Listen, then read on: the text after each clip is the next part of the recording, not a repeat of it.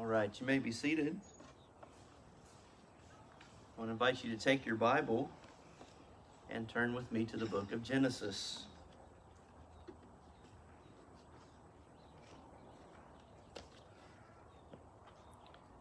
Genesis chapter 1 is where we'll begin.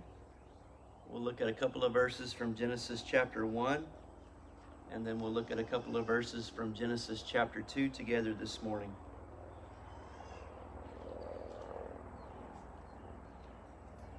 As we continue on in this month of missions, my assigned topic is to preach to you this morning about the freedom that we have in Christ and how that freedom that we have in Christ has an impact on the way that we use our gifts and the way that we use our talents and the way that we use our ability. Let's pray together. Father, we're grateful. Very, very grateful, God. Thankful people that we can gather together as a family. That we can gather together and study your word and see what you have to say about who you are, what you're like, how you work, how you save, how you keep, how you help your people grow, and ultimately how you help your people cross the finish line. So we're just really grateful for that, God. We're thankful for your word this morning. God, I pray for us, Lord, to be illumined by your Spirit, helped by your Spirit. Help us to see the truth. God, help us to hear the truth.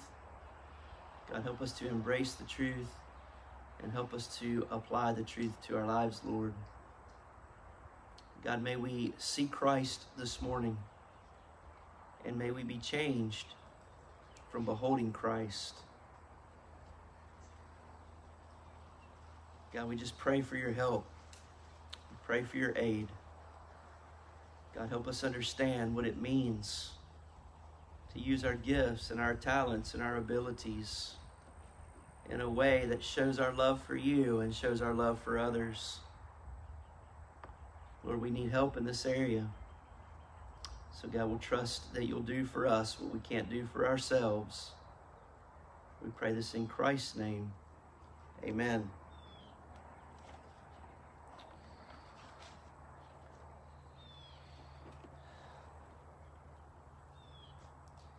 Well, I want to help us to really just kind of embrace the truth that when God sets us free from sin, from the bondage of sin, and from the bondage of slavery to sin, that He's called us to use our gifts and our talents and our abilities for His glory and for the good of other people.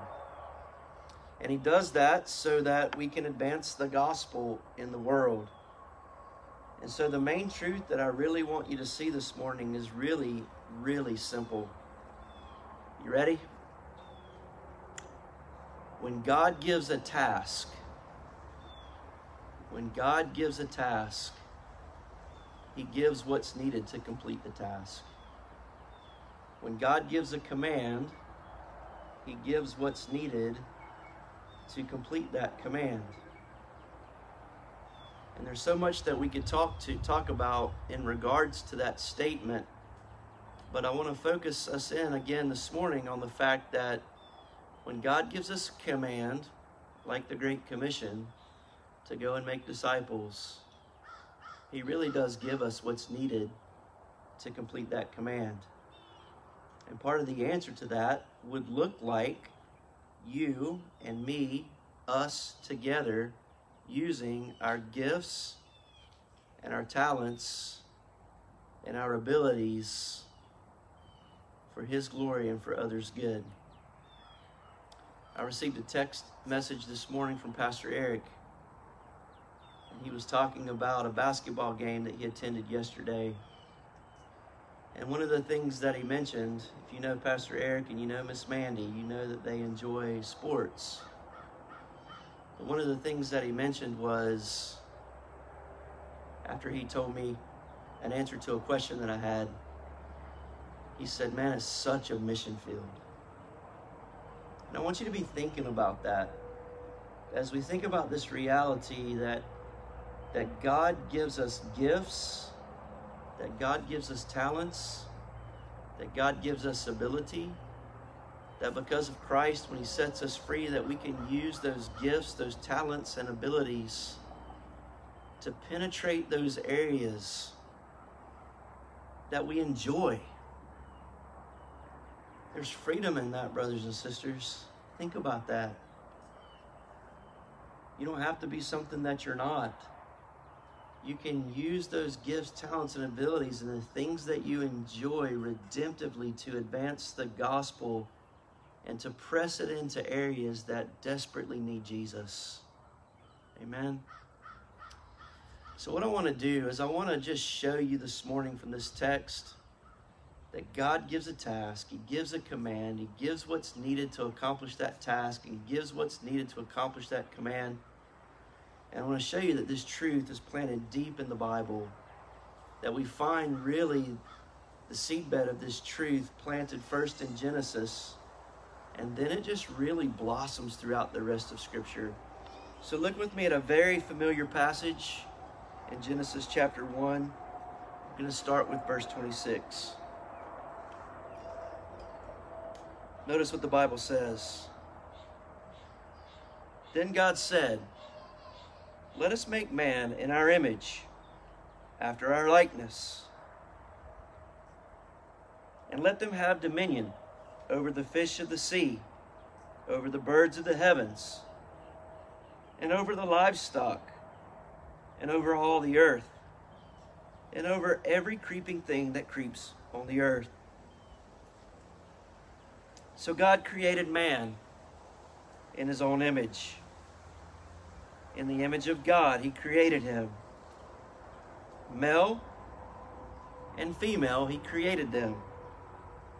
Verse 28 And God blessed them and said to them, Be fruitful and multiply and fill the earth and subdue it and have dominion over the fish of the sea and over the birds of the heavens and over every living thing that moves on the earth.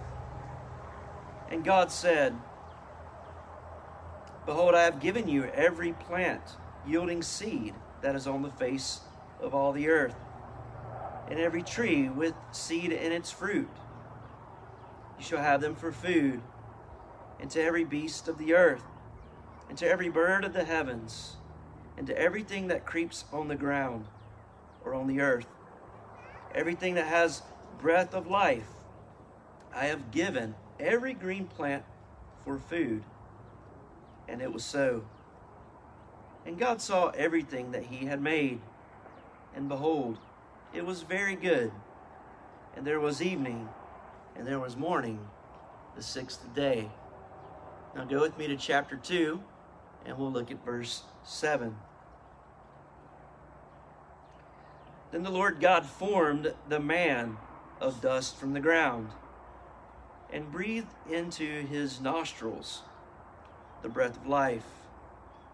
And the man became a living creature. And the Lord planted a garden in Eden in the east, and there he put the man whom he had formed. Now look with me at verse 15. The Lord God took the man and put him in the Garden of Eden to work it and keep it. And the Lord commanded the man, saying, You shall surely eat of every tree of the garden, but of the tree of the knowledge of good and evil you shall not eat. For in the day that you eat of it, you shall surely die. Then the Lord said, It is not good that man should be alone. I will make him a helper fit for him.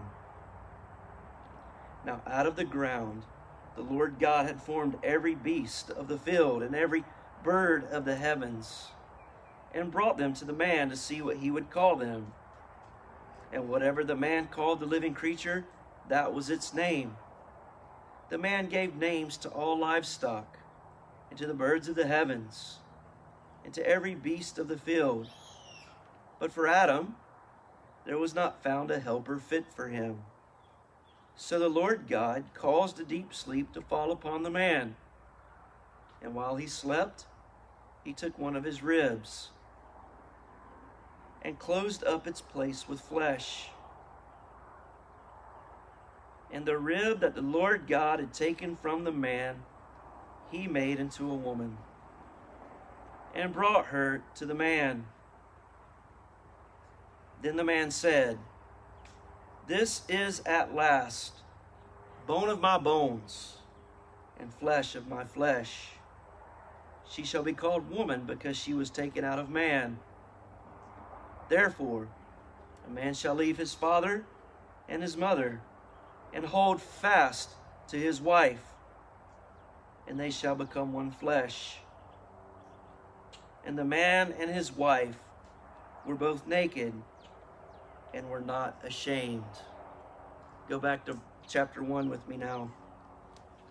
One of the things that I've taught you over the years regarding the book of Genesis, especially when you look at Genesis chapters 1 through 11, is that every theological truth or every doctrine that's in the Bible is clearly rooted in chapters 1 through 11.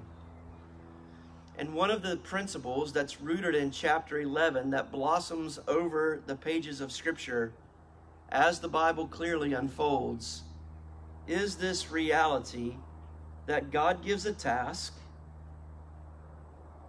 and then in this command or this task that God gives, God gives what's needed to complete the command or, or to complete the task. And when you look at these verses and you look at what Adam and Eve were given to do, there are clear commands that they are given. There was a clear task that they were called to do in the garden. In fact, look with me at chapter 1. Notice verse 28. God is talking to Adam and Eve here in verse 28, and he tells them, first of all, be fruitful and multiply. In other words, reproduce physically, have babies. Then, notice what he says fill the earth. Fill the earth. It's interesting. I was talking to Rachel this morning. In God's plan, if you think about these commands, and what God was telling Adam and Eve to do, it means that these commands were to ex- expand beyond what? The garden. Because the earth was bigger than the garden.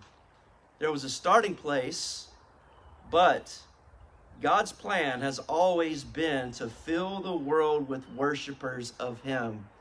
So, therefore, they were to have babies, raise those babies to love God, follow God, know God, instruct them in the ways of God, and call them to follow God. Their clear command in Scripture was to make worshipers. They were to reproduce physically and they were to reproduce spiritually. Pastor Tom, this is what you preached on the very first week from Deuteronomy chapter 6 that they were to disciple their families and raise them up in the nourishment and admonition of the Lord. That's what they were to do. Clear commands in Scripture. So, this command that Pastor Tom preached to us did not begin in Deuteronomy 6. It began not in Genesis with Abraham, but it began in Genesis chapter 1 when they were told to physically reproduce and spiritually reproduce. But that's not all they were told to do. Look at the text they were to subdue the earth and they were to have dominion over the earth. Now, this is something that they were supposed to do together. God's clearly talking to them in Genesis 1 and verse 28. It's a plural pronoun, them. He's talking to them. You are to spiritually reproduce, physically reproduce, subdue the earth, have dominion over the earth. You are to fill the world with worshipers of me. And when you go to chapter 2,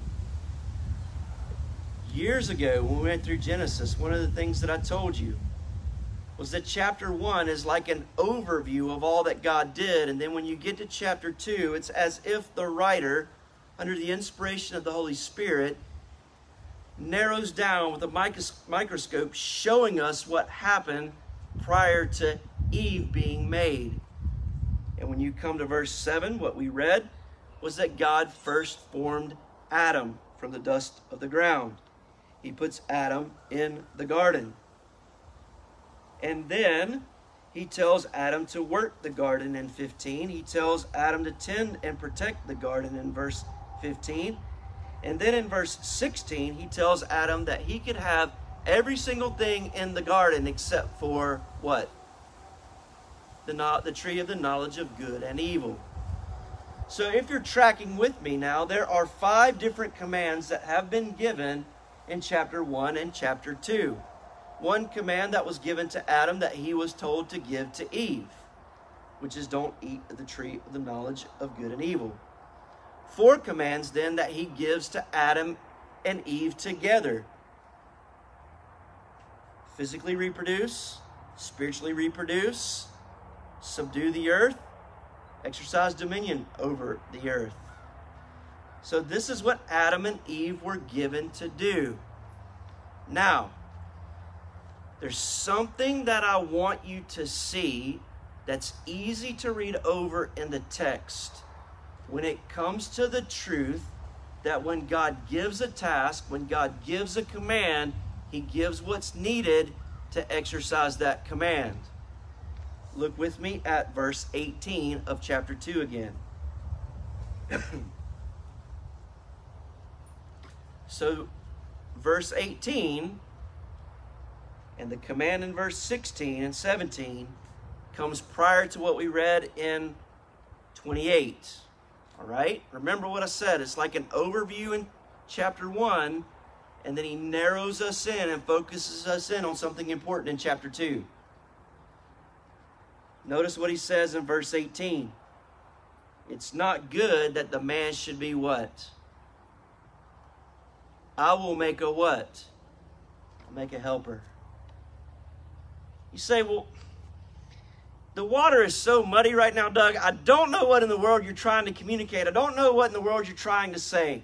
So let me try to clear the picture up for you just a little bit. Think about this. He gives Adam the command to work the garden, to tend the garden, to protect the garden, and he could eat of anything that he wanted except for one tree.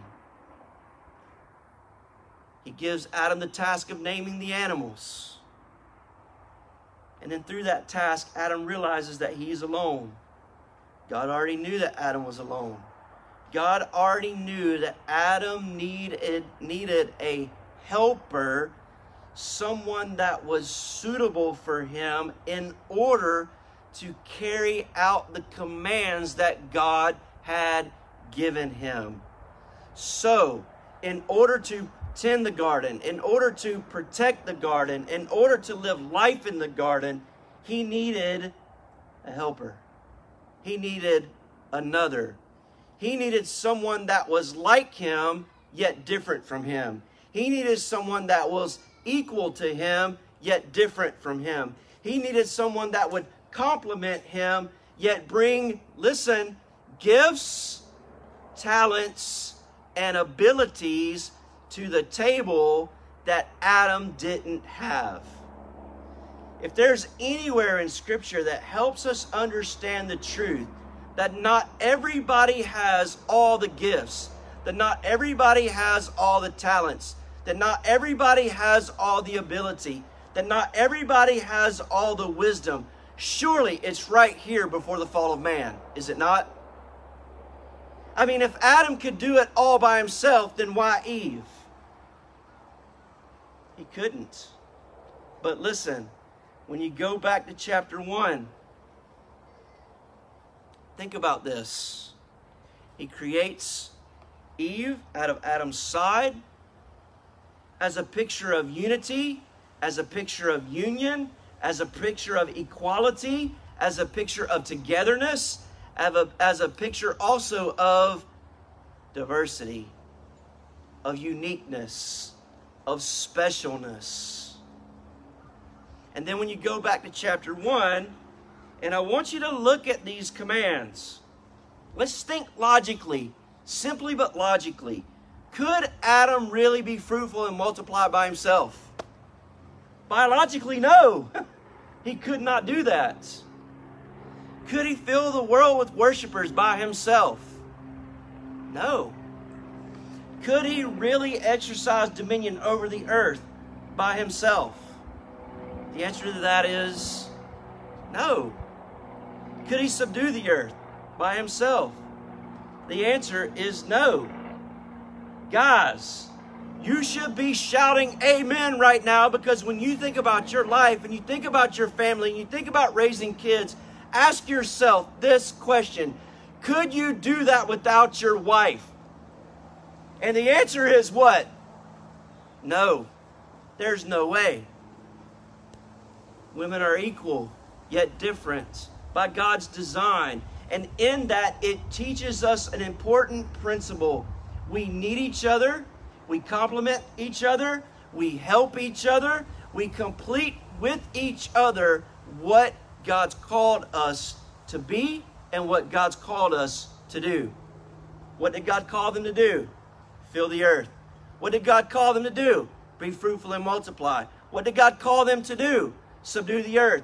What did God call them to do? Exercise dominion over the earth. They had to work together. They needed to work together.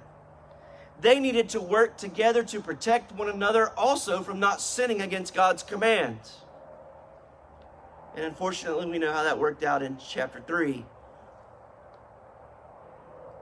But I want you to think about this truth that this is a truth that blossoms throughout the pages of Scripture. Can I give you a couple of examples? Think with me to the Exodus.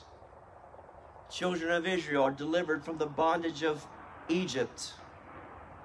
Totally meant to be for us a spiritual picture of our bondage to sin and our need to be delivered from the bondage of slavery to sin. And that there would be a rescuer that would come, just like God would use Moses to lead his people out of the bondage of Egypt's rule. There would be another one that would come that would be greater than Moses to lead his people out of the bondage of sin. And that would be the Messiah. Fast forward from that, just a few chapters in Exodus, you come to Exodus chapter 25. And in Exodus chapter 25, one of the things that you discover is that in that chapter, God gives a specific command to the people of Israel to build a tabernacle for Him. It's a command. I want you to build a meeting place. I want you to build a place where I can tabernacle among you, where I can dwell among you, where my presence can be with you, where you can worship me together as a people. That was the command. But in God's grace and in God's goodness and in God's kindness, so that they would not commit idolatry, do you know what He did for them? He gave them the pattern. He gave them the specifics, Mr. Bill. He gave them the blueprints. They did not have to search on the internet, Mr. Bill, like you did when you made those bunk beds for me. That will never destruct. Praise God for that. They didn't have to do a Google search. The Lord, in His kindness and in His goodness, gave them the pattern. I want it to be this big. I want it to be this high. I want it to be made of this fabric. I want it to have this color and I want it to have that color and I want to have the door on this side and I want the Ark of the Covenant to be here. Oh, but God in His goodness and in His kindness didn't stop there, did He? Because it's one thing to have the blueprints. I mean, Mr. Bill, I can look up blueprints for bunk beds.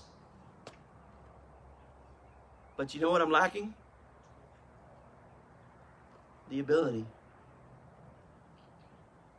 talent, the skill. So, you know what God did in His goodness and His kindness and His grace so that they would not languish with, with these plans but not being able to execute these plans?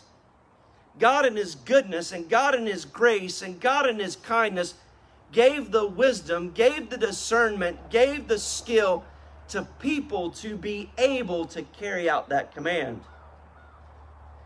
Now, in case you're falling asleep on me, I want you to think about this too. they weren't staying at the KOA. They were in the middle of the wilderness, Chimo. They had no resources. My goodness, they didn't even have water. But you know what God had done because He knew that they would need later the resources to execute this command? Do you remember when the people of Israel left Egypt? Do you remember what God did? Do you remember what He said? He said, When you leave, I want you to ask the Egyptians for stuff. And when you ask the Egyptians for stuff, I'm going to work in their heart so they give you what you need. What was God doing? He was resourcing and fueling the birth of a nation. When God gives a command and God gives a task, the question of how it will be executed is never a problem for God. Ever. He owns the cattle for on a thousand hills. God ain't broke. He's got it. And when they needed the resources to make a, a tabernacle, you know what he had done? He had already given the people the resources they needed to make the fabric, to make the poles, to overlay it with gold, to do all of the things that they needed to do.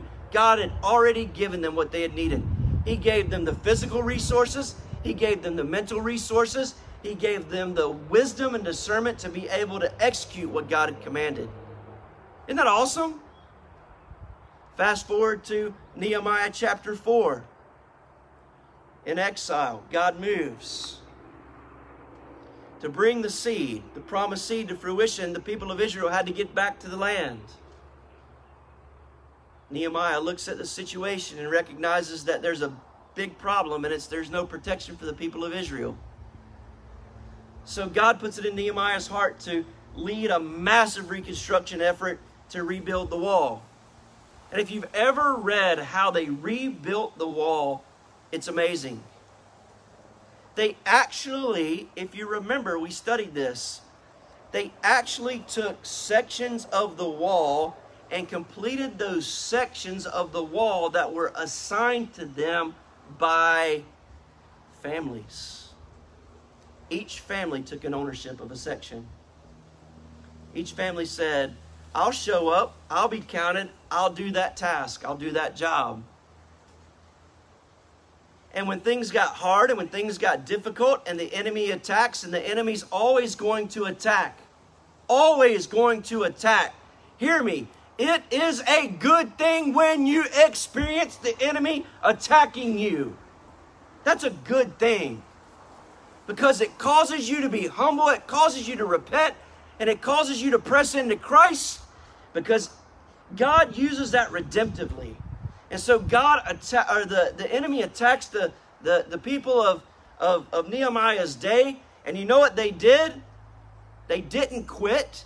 They didn't give in. They didn't say this was too hard. They didn't say I couldn't do this. They said this okay, let's pray. You pray. You keep working. And here's what we'll do we'll put people behind you with weapons, with swords. And there were people that stood guard. And there were people that worked with one hand and held a, uh, held a sword or a spear in the other hand. Because the people had a mind to work and they were working together.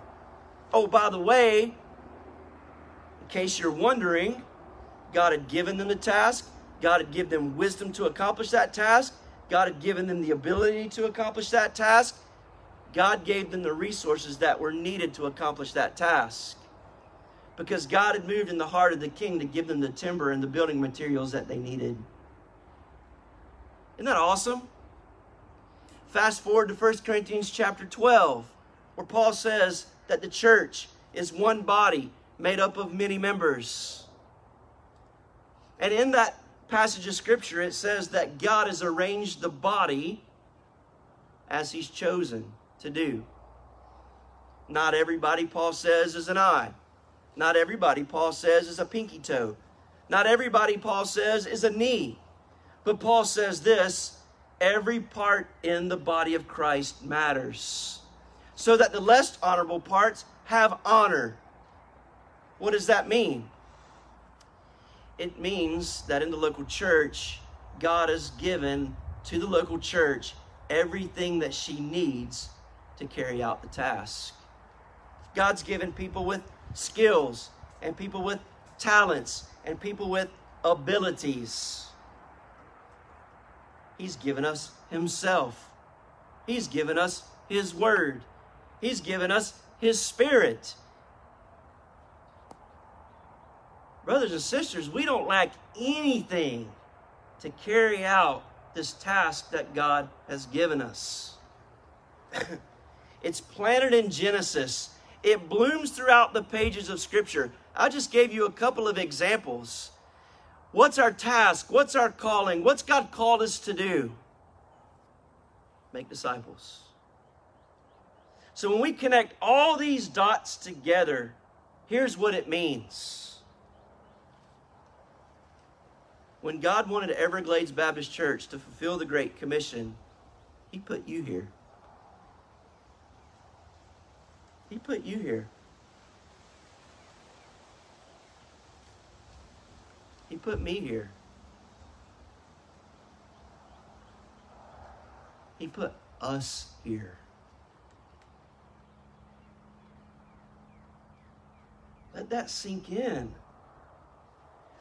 When God gave Adam a command and God gave Eve a command to fulfill and to obey, the reality is they could not do it alone. They needed each other. They were equal yet different partners together in the gospel in Genesis chapter 1. Don't miss this. The call in Genesis 1:28 to fill the earth with with worshipers is the gospel. It's it's about worshiping God. It's a clear gospel command in Genesis 1. It didn't just start in Acts 1 8. It didn't just start in Matthew 28. It started in Genesis. And truthfully, it started in the heart of God before the beginning of time. And God's saying this I'm going to give this unique body of believers here at Everglades Baptist Church a unique calling, a unique placement, unique talents, unique abilities. And I'm going to call them to fulfill the Great Commission and to make disciples. So that they use their gifts, they use their talents, they use their abilities to do that. So here's the question is that we have to wrestle with. Are we doing that? We've already been told that it starts at home. So I'm not going to go there again. But brothers and sisters, do you did you not hear what I said when we read chapter 128 in Genesis? God did not say, fill the garden with worshipers. Did he? No. He said, fill the earth. And so it starts at home, but it's not confined to the home. So if your disciple making only stops at the home, brothers and sisters, reconsider what God's calling you to do. It starts at the home, it blooms in the home, it blossoms in the home, and it bears fruit in the community. And it bears fruit in the world. I just want to challenge you. Are you making disciples in the community? Are you just making disciples in the home? Every person matters. Every gift matters. Every talent matters. Not everybody has all the gifts. Not everybody has all the talents. Not everybody has all the ability. Now go with me to Galatians 5. I want to issue a warning to us here that I think is helpful.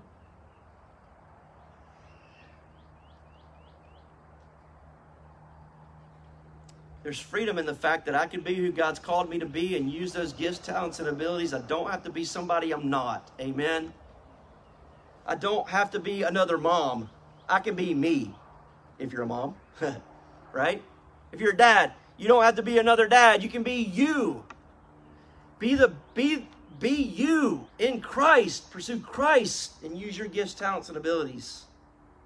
There's freedom there, brothers and sisters, I promise. Look at Galatians 5. Pastor Eric read it for a call to worship. Look at verse 1. For freedom, Christ has set us free. Stand firm in that freedom. Don't submit again to a yoke of slavery. Now go to verse 13. Boy, here's the rub, is it not? Here's the struggle, is it not? We can be honest before God, before one another. This is the struggle right here. Verse 13 For you were called to freedom, brothers. Only do not use your freedom as an opportunity for the flesh. You know what happened in Genesis 3, the fall of man, and what happened with the with, with blah blah blah. What happened with the fall of man was this. The perfect liberty and freedom, the unhindered fellowship that Adam and Eve had with God and with one another at Genesis 3 was forever distorted and changed. Christ steps into the picture. He dies, he sets the captives free but we still struggle with the flesh. And so there are times, if we're not careful, that we can fall into using this freedom that we have with our gifts, talents, and abilities. Instead, instead of using them for someone else, we use them for ourselves. And it might look like doing something and wanting to get patted on the back. It might look like doing something and wanting recognition. It, it might look like pouting because we're not asked to do something. It might look like pouting because we're not appreciated or someone doesn't respect us or 100,000 different idols that flow out of this. The warning and the caution is this Christ has set us free, but be careful how you use that freedom. Think about America right now. Praise God, we have freedom. But let's ask ourselves this question Do we really, as Americans, appreciate the freedom that we have? No. We waste it, we squander it, we complain, we moan, we groan. We don't like this, we don't like that, we don't like this, we don't like that. My goodness, there's no greater place in the planet to live than America. The freedom that we have and as Americans is an amazing gift of God's grace. But we fall into the bondage of complaining and we fall in the bondage of just whatever it is. And if we're not careful, we can do the same thing spiritually. God has given us a greater freedom by freeing us from the penalty and the power of sin. And if we're not careful, we'll use that freedom in a way that God never intended. We'll use it for ourselves will use it for self exaltation or self glory or pride or manipulation or whatever it may be. And Paul's warning us here don't go in that direction in your heart. Don't use the freedom that God's given you for the flesh. Oh, but look at the rest of the verse. Because it's the freedom that Christ gives that only allows us to live the back half of verse 13. But through love, what? But through love, serve one another. It ain't about you, it ain't about me. The gifts, the talents, and the abilities that God gives us, they vary, they're diverse, but they're not meant to be used for us. They're meant to be used for the glory of God and the good of other people. That's what they're meant to be used for. And hear me say this until Christ sets you free, you will never genuinely love people with the right motive. Love, God's love, looks like loving people when they give you no reason to love them, when you can't get anything from them, when they use you, when they abuse you, when they manipulate you, when they throw you away, when they don't treat you the way that you think you should be treated, and you love them anyway. That's God's love. And until you're set free, until you're born again, until you're made new, until you repent of your sin, until you're in Christ, you'll never love that way. You can go to a million bookstores and read a million self help books, but you will never love anyone with the love of Christ, with the freedom that we've been given, until you're set free. And if you're not careful, though, as a believer, you'll fall back into using it for the flesh. Paul warns don't use it for the flesh. Instead, use your freedom to flourish and bring God glory and honor by serving other people. Notice what he says there's another warning, verse 15. Be careful that you don't bite and devour one another. Oh, brothers and sisters, why is it that we have this thing in our heart where we want everyone to be like us? I just said that God gives everybody different gifts and talents and abilities. So, why is it that we think it's our job to make everyone love like me, look like me, sound like me, talk like me, use gifts like me, and we totally miss the diversity God's given them? Be careful. Paul's very clear about biting and devouring one another. Look what he says. If you go in that direction, what, is, what does he say? Watch out that you're not what? Consumed Be careful what you say. Be careful what you hear. Be careful what you watch. Be careful of your heart attitude. Be careful of all of those things because if you don't keep your sin repented down, it will consume you and it will lead you to consume others. And what will happen is you will begin to attack the very people that are in your church family. You'll begin to speak against the community, the very people that you, God put you there to reach. You'll begin to have a grudge against your family the very people that God's put you there to love. Let's be honest, we struggle with that, do we not? Every one of us struggle with using the freedom that God has given us in a way that honors and glorifies God. It's hard. This is why Paul would say in verse 16. Walk by the Spirit, and you will not what? You will not gratify the desires of the flesh. That's the key, brothers and sisters. Getting so close to God in prayer and so close to God in, in Bible reading and walking with God. And Paul talks about it here in verse 25 keeping in step with the Spirit. That our hearts are tender, that our hearts are open, that our hearts are repentant.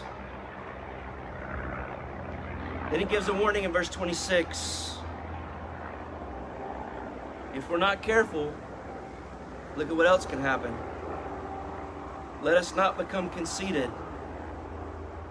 or prideful, provoking one another.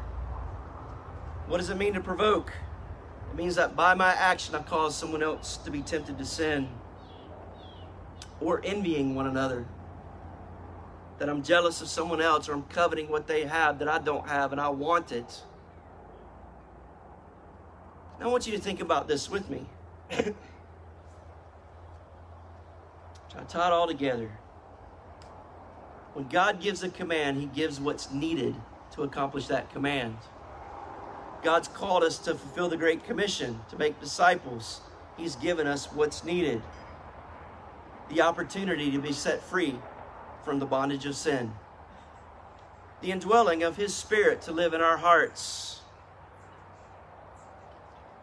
and He's given us His Word to know what to do to avoid things that would cause us to use our gifts, talents, and abilities in a way that's completely opposite of the freedom that we have in Christ. Listen, if there's anything that should get your attention and cause you to be in the Word. It's the fact that God has to tell us to not be prideful, that God has to tell us to not be conceited, that God has to tell us to, to, to not provoke one another, to not bite and devour one another, and a thousand other things He tells us not to do. That's how much we need His Word. We need Him. We can't do this on our own. This should drive us into Christ so close. To be careful that we're not trying to press people into a mold that they weren't intended to ever be. God made them who they are. So when we're making disciples, we point them to Jesus and we say, read the word and obey what it says. And I'll come alongside you and I'll help you and I'll pray for you and I'll be with you and I'll walk with you. And I won't get it right all the time. And when I get it wrong, I know you'll forgive me and I'll forgive you when you get it wrong. And then we'll lock arms and we'll keep moving together. That's what it looks like, brothers and sisters, to use the freedom that God has given us in a way that honors and glorifies God. Adam and Eve could not do what God's called them to do by themselves. We can't fulfill the Great Commission by ourselves. We can't. Let's pray together. Father, we love you. So many things to think about this morning. So many things that are in our hearts even now.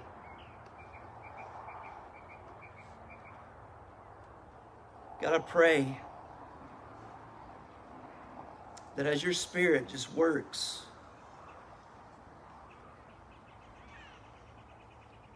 and goes into those areas of our heart, Lord, where we try to keep you out or we don't want you in, those places where we're using our freedom in a way that doesn't honor you.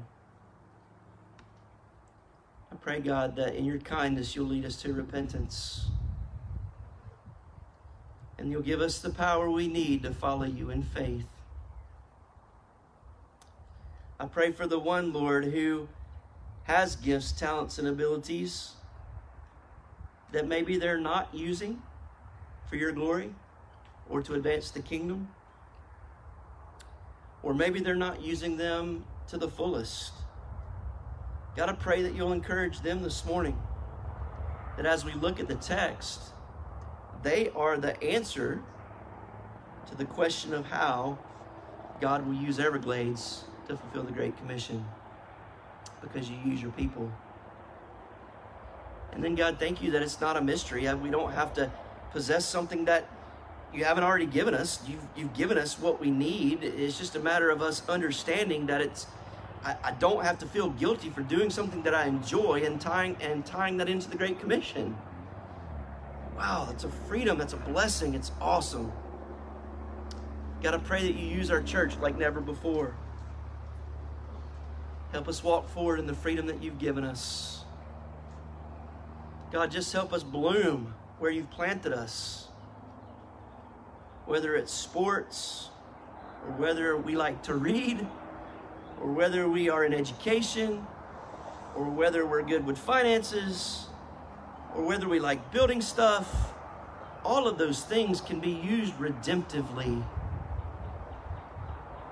Oh God, help us to think about how you would like to use us in the world.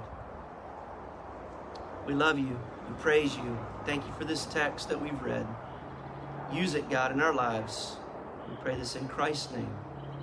Amen. I want to, th- I want to invite you, rather, to stand and uh, we'll worship the Lord together through song.